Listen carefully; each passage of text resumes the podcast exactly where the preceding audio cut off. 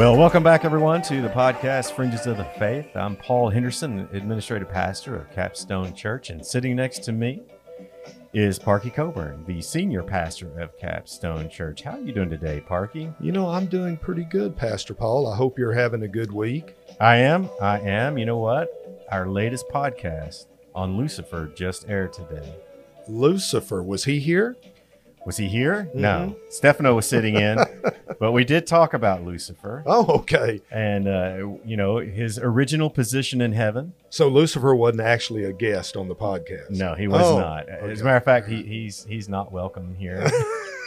okay, I got you. I'm in agreement with that. but anyway, if you missed it, um, well, not if you missed it, but it's, it just came out today. So I encourage you to go and, and watch that. I think you'll you'll see some interesting things in that mm-hmm. podcast that have mm-hmm. to do with Lucifer and his fall and how we are all susceptible to the same iniquity that was found in Lucifer. Mm. But today is a different day, and I'm going to throw out a series of words to you, Pastor, and I want you to see if you can figure out how this relates to the Christian faith and um, specifically what I'm describing. Okay, you Okay, ready? Okay. All so right. this is like word association. It's like, okay, yeah, it is. But if you remember, I want you to remember something though. In episode two, we talked about uh, UFOs. Uh, we talked about alien abductions. yes, we did. And uh, if you guys missed it, make sure you go back and watch that. Um, give it a listen because it could possibly tie into our discussion today. oh, okay. It's a possibility. So, you ready for the clues about today's I'm podcast? ready. All right, here we go. Here, word association. You ready? Mm-hmm. Kidnapped, abducted, seized, pulled, whisked, grabbed, swiped. Got it yet? I got a couple more hints. Okay, give me a couple more. Taken, Hmm. transferred, Hmm. transported, translated, snatched. Okay. Well, I was gonna say it kind of. I thought you were describing my my wedding, but uh, uh, but then at the end, uh, you got you got on some different words, and so um, tell me what well what are we talking about today? Well, we're going to talk about an event called the rapture. Oh, because all of these words that that I just went through, these are the words that are used to describe Mhm. this event called the rapture in the Bible, and, and they all come from one Latin word, uh, which is rapturo, and that Latin word rapturo has been translated from the Greek word harpazo, hmm which literally means harpazo literally means to be taken by force, to snatch, or to abduct, or to be caught up, or taken away. And uh, you know, it's almost like those alien abductions that we talked about in episode two. But we're not talking about being abducted by uh, little green men or the grays or the reptilians or whatever. Uh, it's a different kind of abduction because there seems to be, there appears to be, based on the biblical description, some kind of a transformation or a translation involved in this abduction. So let's let's start. Why don't we start with the word used to describe rapture? And and I said it a while ago. It's a Greek word that's that is harpazo, uh, which is been translated from Latin, uh, or Latin has been translated from the Greek word harpazo into rapturo.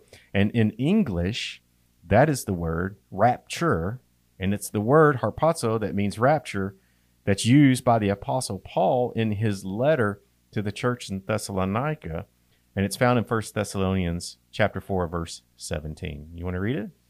Uh, why don't you read it? I don't have my glasses. So are you telling me? But but listen, are you telling me that the word rapture is is in the scripture?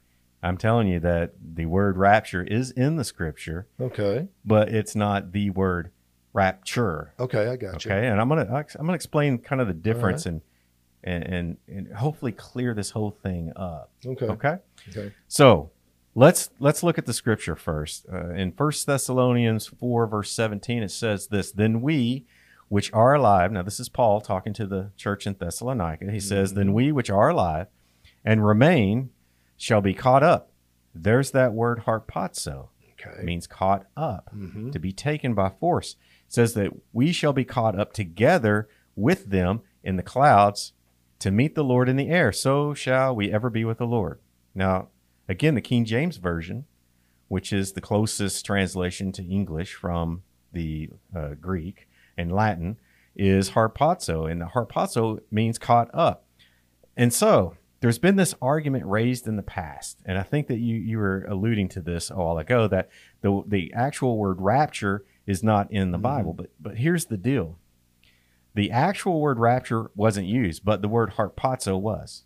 Yeah, and, you know the fact that the word rapture was not used. Uh, you know, we can get into a big discussion about what word, what word. Uh, today, we're not so much interested in talking about words as we are the actual event itself, Right. and and how it's uh, how it's described in the Word of the Lord. So, Well, let, let me provide one explanation, and this may help clear some things up.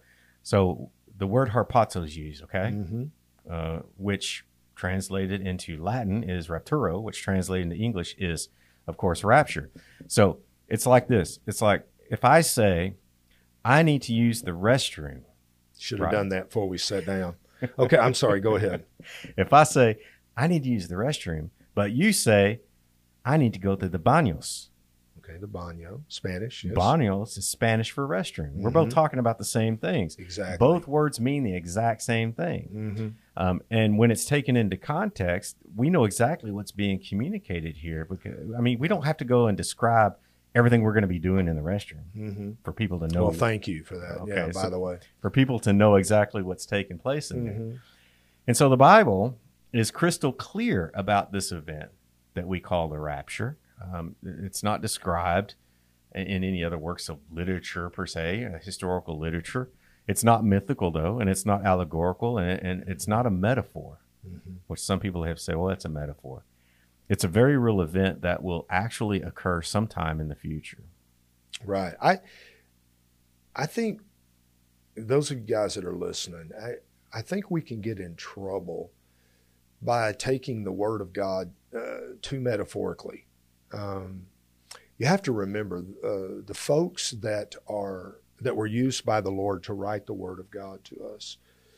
They are literally speaking to us about about what they saw, about about what was shown to them by God. They're explaining it to us in in literal language. And, and you know, uh, if there's if we take everything in the Bible metaphorically, then uh, there's so much truth that we're going to miss out of that. I, I don't believe that God's trying to to make things hard for us to understand. Mhm. Uh, I understand there's some mystery in the Word of God, uh, big things that are hard to understand, and I'm fine with that.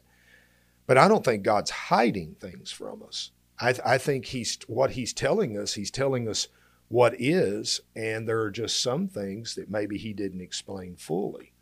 But when we look at the Bible too metaphorically, well, that that doesn't really mean that.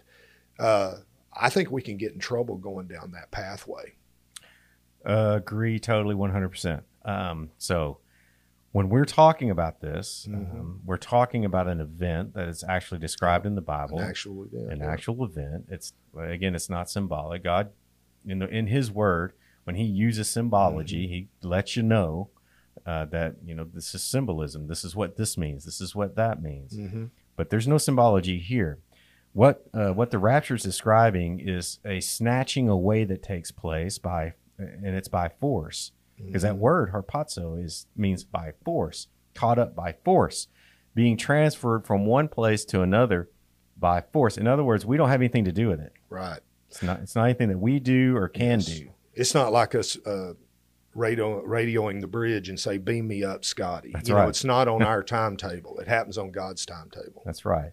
And essentially, if you think about it this way, it, it's like being it's like being kidnapped or abducted, Right. um, but willfully. hmm If you're a believer, um, and in Christendom, we recognize this context hmm um, in using the word rapture that describes what this specific event is. So hopefully that helps us be able to explain what the rapture is by defining where the word comes from and what the definition of that word is. And so with this nailed down, you want to start describing the actual event? Let's talk about it. All right, so let's go back to First Thessalonians chapter 4. We're going to be reading from verse 13 through 18, and I'm going to use the Living Bible translation because it paints a very clear picture Mm-hmm. of what this event is. So here we go. It says this uh, one more time. It's First Thessalonians chapter four, starting in verse thirteen. And now, dear brothers, I want you to know what happens to a Christian when he dies, so that when it happens, you will not be full of sorrow, as those who have no hope. For since we believe that Jesus died and then came back to life again, we can also believe that when Jesus returns, God will bring back with him all the Christians who have died. And verse 15 goes on to say this I can tell you this directly from the Lord that we who are still living when the Lord returns will not rise to meet him ahead of those who are in their graves. For the Lord himself will come down from heaven with a mighty shout, and with the soul stirring cry of the archangel, and the great trumpet call of God, and the believers who are dead will be the first to rise to meet the Lord. Mm-hmm. Then we who are still alive and remain on the earth will be caught up, there's that word, Mm-hmm. harpazo, with them in the clouds to meet the Lord in the air and remain with him forever. So comfort and encourage each other with this news. Now, this is the Apostle Paul writing to the church in Thessalonica. Mm-hmm. Now, he's a, remember, Paul was a Pharisee. Yes. He was a Pharisee, and he studied under a very, very famous rabbi of his times, Gamaliel. Gamaliel. Mm-hmm. Okay, Gamaliel. Yes, And so, what does that mean for him to be a Pharisee? it means that he believed in the resurrection. Right. Exactly. He believed in the resurrection, and I believe this is why he had no issues believing that it was Jesus' resurrection power on the road to Damascus, and why he became so zealous for the faith. Yeah, we know that. I mean, you know, it's actually Jesus uh, that tells Paul, he tells him, uh, he gives him direction. And, you know, after this divine encounter, the Lord speaks to him and he says, now go. And, and you know, there's going to come a day, uh, according to the scripture, that the Lord's going to speak to us Mhm. and he's going to give us a direction out of his mouth. And and that direction uh, we're, is just going to to snatch us, catch us, like you said, and just funnel us into our into our uh, next place of of existence with God. And so, you're right. I mean, that's kind of a, just a really s- small picture of what's going to happen to the body of Christ as a whole. Right. Now, uh, you know, Paul wrote this um, to the church in Thessalonica, and, and he, he's not a new believer when he writes this. No, No. No, Paul's been saved at least fifteen years at this point in time. hmm And so he he um, endured many hardships because of his conversion Mm. as well, and then he was eventually martyred for his beliefs and his declarations that Jesus is the Savior and the only way to paradise. So, in the early church, first century church, when Paul spoke, people listened and they believed. And my belief, and you, I'm interested to hear your opinion about this, but my belief is that Paul had a greater revelation of who Jesus is than the majority of the disciples did, possibly even including Peter. I think only John knew Jesus better than Paul, in my opinion. And, and that's why John was shown how the future of humankind will unfold in Revelation. I think one of the of the things that could bring that uh, to to a conclusion, a, a probable conclusion from what you said. Uh, Paul uh, was closer or knew the Lord. I, you know, I know I understand that's debatable. I understand that's opinion, but it, it, there's very little doubt to me that Paul uh, knew the Old Testament and the prophets better than any other disciple. I mean, you have to understand that to to be in the position that he was in and he was advancing into, some scholars say that uh, a Pharisee of high standing had to almost be able to quote the first five books of the Bible by I've memory. heard that. By I have- memory. I have heard that. So you have to you have to understand. I mean, in the fact that Paul knew the word probably better than any other disciple, there's no doubt about it. So, what does that mean for us in the modern church? Uh, what it means is that when Paul speaks, we listen and we believe because the epistles were written through the inspiration of the Holy Spirit, as you talked about earlier in the beginning, um, through the inspiration of the Holy Spirit by Apostle, the Apostle Paul. And, and Paul wasn't some lunatic running around talking crazy gibberish about ghosts and in, in UFOs and, and the paranormal. He wasn't that kind of a, a person. He was essentially an expert in the law, highly educated.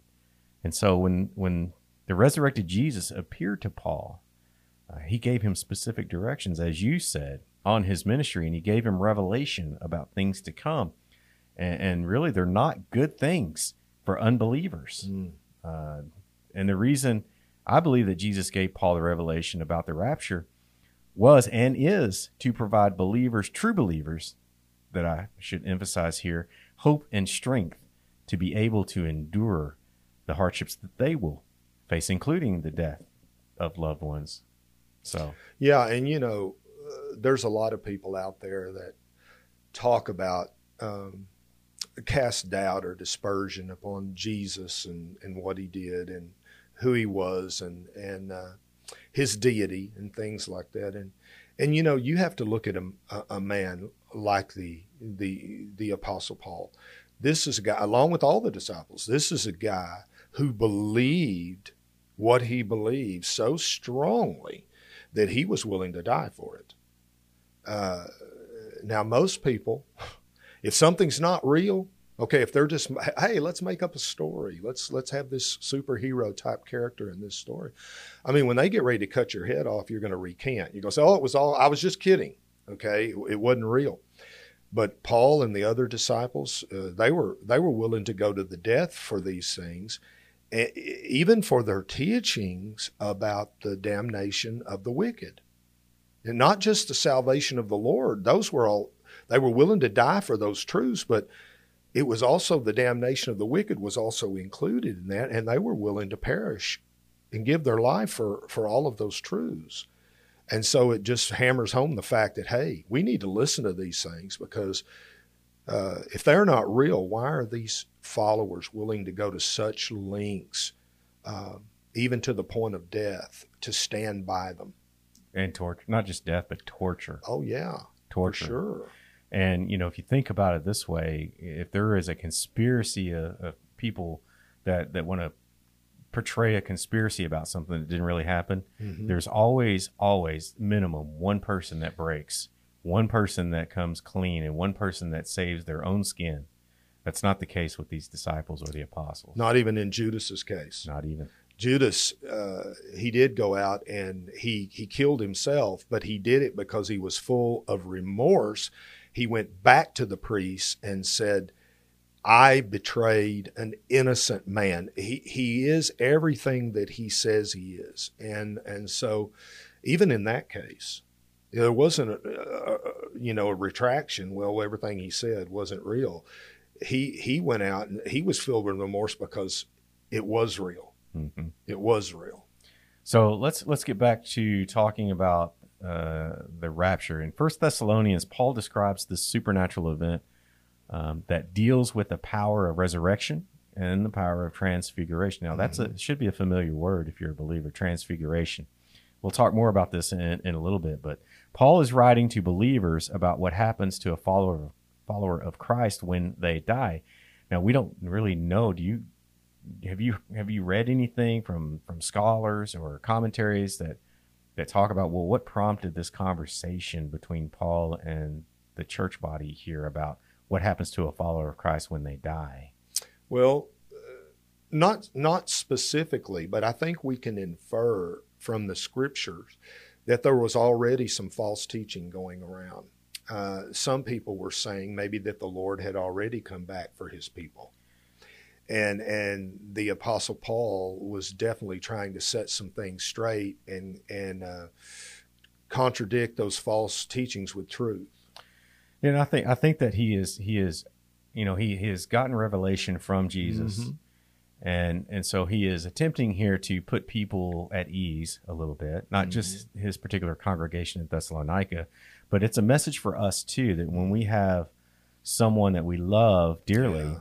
when they pass over or they pass away, that we we have hope um, because Paul tells us, and he has gotten this word from from Jesus.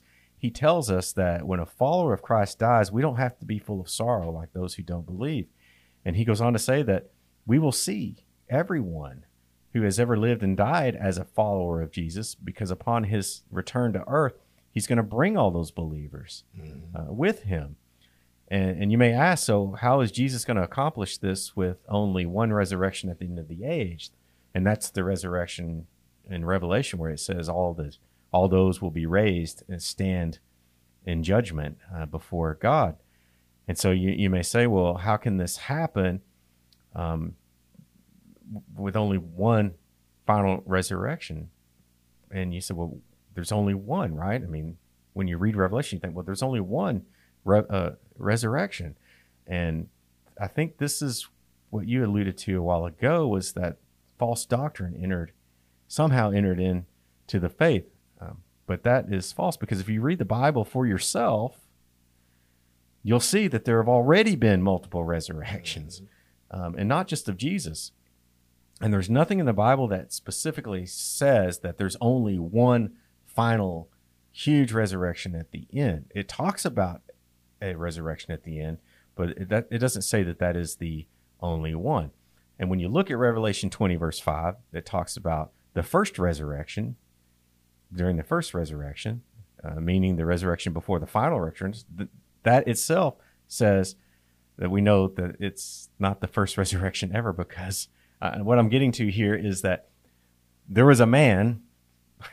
let's go back to, to the Gospels. There's a man in John chapter 11 named Lazarus, Oh yeah, and he was a man that had been dead for four days. yeah, yeah. There, there are many, not even only in the New Testament, but in the Old Testament as well. There are instances of people being resurrected uh, from the dead, uh, come, you know, having been dead and coming back to life. And I understand what you're saying. Uh, you're not disputing the fact that the Bible says there is a resurrection at the end of the age. You're, I understand that you're just bringing out the point that uh, resurrection is a theme uh, throughout a lot of the Bible, and we get a glimpse into it in many places in the Bible. One of the uh, obscure resurrections is is located in Second Kings in Mhm. chapter 13. There's a dead man that was thrown into hastily thrown into to a, a grave, a tomb that just happened to be the grave of Elisha, the prophet. And when this dead man's body landed on the bones of Elisha, he is resurrected. Yeah, the only instance in the world of a dead man being able to raise another dead man. uh, life can is the only thing that can rescue you from death, but that that's the one instance. Well, this is fringes of the faith, so we we had to Yeah. to go to the obscure part. So let's jump back to the New Testament. When the resurrection of Jesus happened, it was so powerful, so powerful that in Matthew's account, chapter 27, it says the tombs of many were opened, and many previously godly men and women who were dead came back to life. And then not only that, they went into Jerusalem where others witnessed them alive. Mm-hmm. Amazing. That's and that is amazing. I mean, uh, wow! It just kind of lets you know about the power of the resurrection of of Jesus Christ. How that it, when he was risen from the dead, it actually some people around, and I, I don't know how all that happened. It's it's interesting, but people around that, saints, people that had known God, uh, known God previously in their life, were raised from the dead. How powerful is that? Well, and that's the power that we're talking about when Mhm. we start talking about the the rapture. I mean, God is a powerful God, and if during Jesus' resurrection many were raised from the dead based on that Mhm. power, um, then there should be no question really about well, how is God going to do this? Uh, how is this going to all play out? I mean, we're talking about supernatural power. Yeah, it kind of gives you a little idea why they use the wording that they use caught up, seized, snatched. Okay, because this was very simply the power of God working through his son, raising Jesus from the dead, but it was so powerful that others were resurrected as well. And you know, resurrections still occur today, Mhm. believe it or not. Yeah. Um, they call them near death experiences. And there's a significant amount of these NDEs that they shorten to NDEs, near death experiences, that record a person being physically dead, including brain dead, Mhm. for sometimes up to an hour, who come back to life and they tell things that they experienced while they were technically dead for that period of time. But but here's the point: Paul describes a resurrection of the dead event in 1 Thessalonians of just the believers in Christ. He says, when Jesus returns, he will bring with him those who died and were believers. But he doesn't stop there. So now Paul transitions from the resurrection of, of the believers in Christ. He transitions in 1 Thessalonians. Remember, we're talking about the rapture. He goes on to say that he received a word directly from the Lord who told him that one day when Jesus returns, when he returns, that those of us who are living and that we will witness this massive resurrection mm-hmm. of the dead in Christ. And and then they'll be raised from the dead and, and then those who are alive, we will see it happen if it occurs in our lifetime. We'll see it happen. And he continues telling us that the Lord told him about those who are alive when this massive resurrection happens. He says, The ones who are alive when this happens, they will be harpazo, rapturo, raptured, all meaning suddenly and forcefully snatched up uh, to meet him in the air. So. I think that's that's pretty interesting. That yeah, he hears that from Jesus himself. Yes, yeah, it's pretty powerful, and and I think you have to understand that. You know, even the early believers, I think some of this was hard to understand. You know what I mean? I mean, they're listening Definitely. to this and they're going, "When's this going to happen? And what sequence is this going to happen? How is this going to happen?" And so, you know, Paul could have come up, if he was making something up, he could have come up with a much easier story that would have been a lot easier for people to believe. But this is what he got from God. This was the truth from God. God showing him exactly how this is going to happen. And, uh, and even today, you know, we, we talk about it all the time. How, when, where, how's this going to happen? At what point in time is it going to happen? But the truth of the matter is, and all we need to really be concerned about is that it is going to happen. Mm-hmm. Mm-hmm. And Paul says, uh, he says, before this occurs, that there will be a, a loud trumpet blast mm-hmm. and the shout of an archangel. And I wonder, you know, how many of you out there wonder what that shout will be? What What's that archangel going to shout? Did you know that there's a clue in the Bible? No. Tell yeah. me what the clue is. Well, John gives us a major clue in, in, Revelation chapter 4, verse 1. Let's read it and see if we can pick it out. It says, Then I, this is John, then I looked, I saw a door standing open in heaven, and the same voice I had heard before, which sounded like a mighty trumpet blast, spoke to me and said, Come up here, and I will show you what must happen in the future.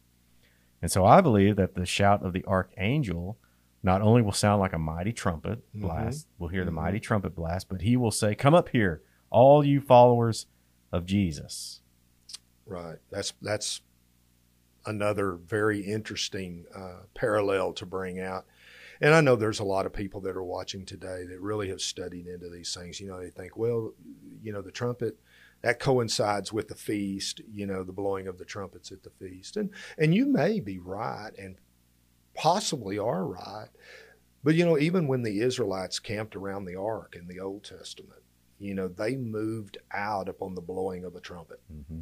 When they mm-hmm. decamped, yeah, and were to move, uh, they did that at the blowing of the trumpet. So we have that parallel as well. And when they assembled, mm-hmm. when they were called to assembly, yes, exactly. When they were called to gather, mm-hmm. all right. Yes. So when, when John hears this, he hears the trumpet and he hears the shout, he's immediately translated. He's immediately transfigured into the spirit realm and witnesses the throne of Jesus. And there's that word again, transfigured, mm-hmm. which means to be changed from a physical form to a spiritual form. And if you remember in Mark chapter 9, Jesus takes Peter, James, and John up on a high mountain. And then suddenly Jesus is transfigured and he's speaking with two others. And so Jesus metamorphosized, he, he morphed, he, he was transfigured in front of his three disciples. And I think the same transfiguration potentially happened to John on the island of Patmos in Revelation, in that mm-hmm. verse that we read in chapter 4 about the door being open in heaven, because it says he was immediately in the Spirit, immediately in the Spirit. Um, there's that there's that connotation of of like caught, like yeah, you're right, immediate, immediacy. And, and, and he had to be changed mm-hmm. for that to happen because the the angel said, "Come up here."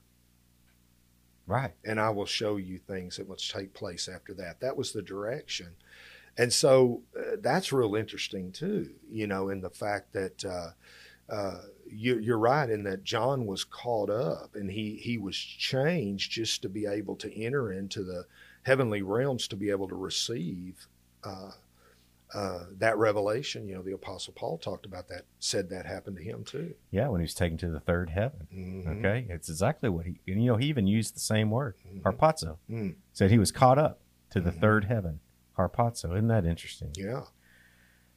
Um, and there's another instance of Paul describing this harpazo of believers in the Bible. And when you turn to the second letter that he wrote to the church in Thessalonica, uh, Second Thessalonians chapter one verses one through three says this. And now, what about the coming again in the clouds of our Lord Jesus Christ and our being gathered or collected together to meet Him in the clouds?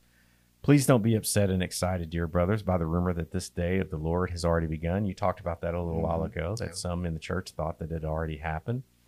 He says, if you hear of people having visions and special messages from God about this or letters that are supposed to have come from me, don't believe them. Don't be carried away and deceived, regardless of what they say.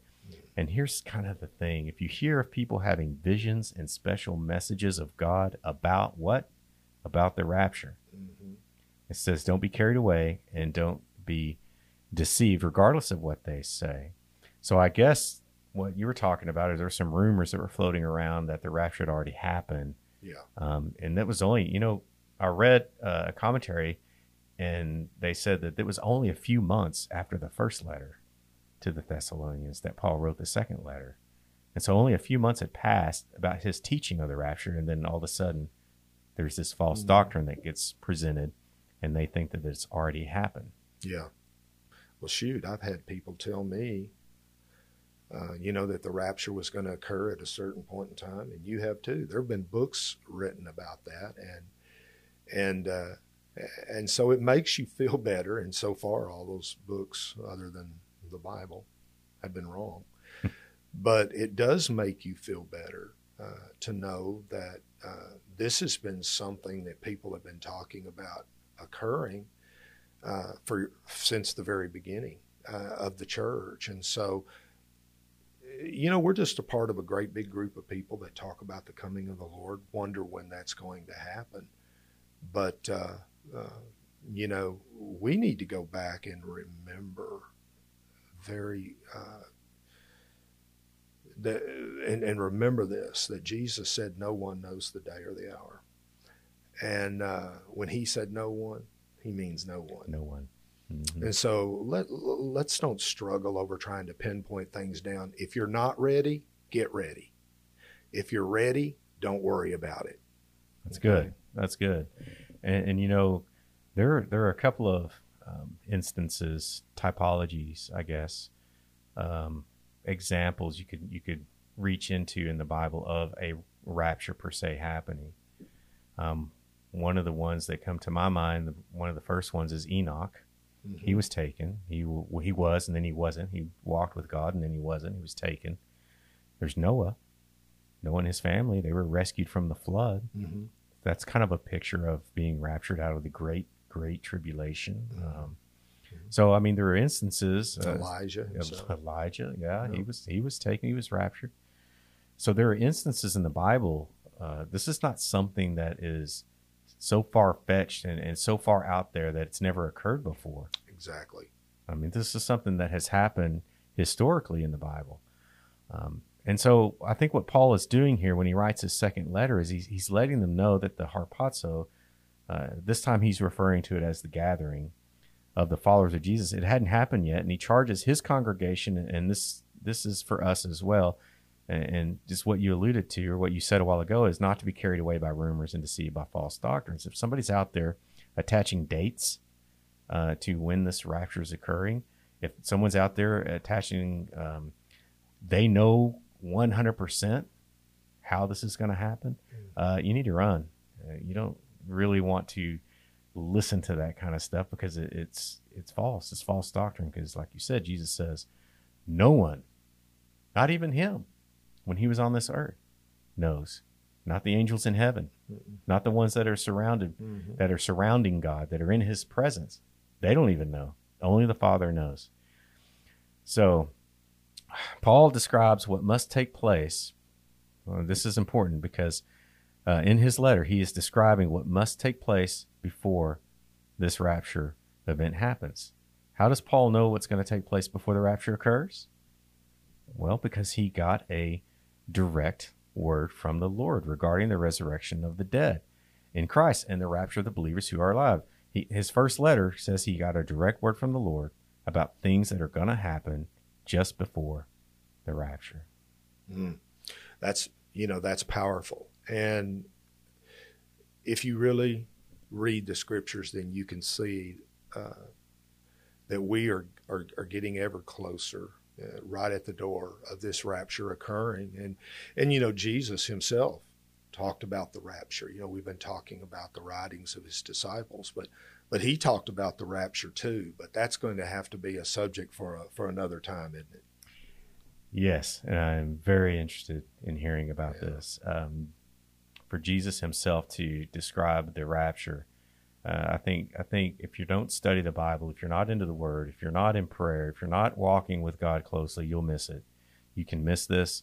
Um, it, you know, it's just an it's just another story of Jesus if if you're not in a relationship with Him. Mm-hmm. But for those of you that are in a relationship with Jesus, you walk with God, and you and you're doing your very best to to allow the Holy Spirit to um, sanctify you, to to every day get more and more to be like Jesus uh, then you don't want to miss part two of this because we're going to talk about a, a very specific, I believe it's a very specific indication of how it will be here on the earth in the days leading right up to the rapture. Mm, yes. Well, we will see you next time when we get to talk about this. Uh, thank you so much for coming on today and, and just giving us your thoughts and your insights onto this uh, uh, into this topic. Uh, really appreciate it. And thank all of you too out there for listening and for sharing with your friends and your coworkers. And remember,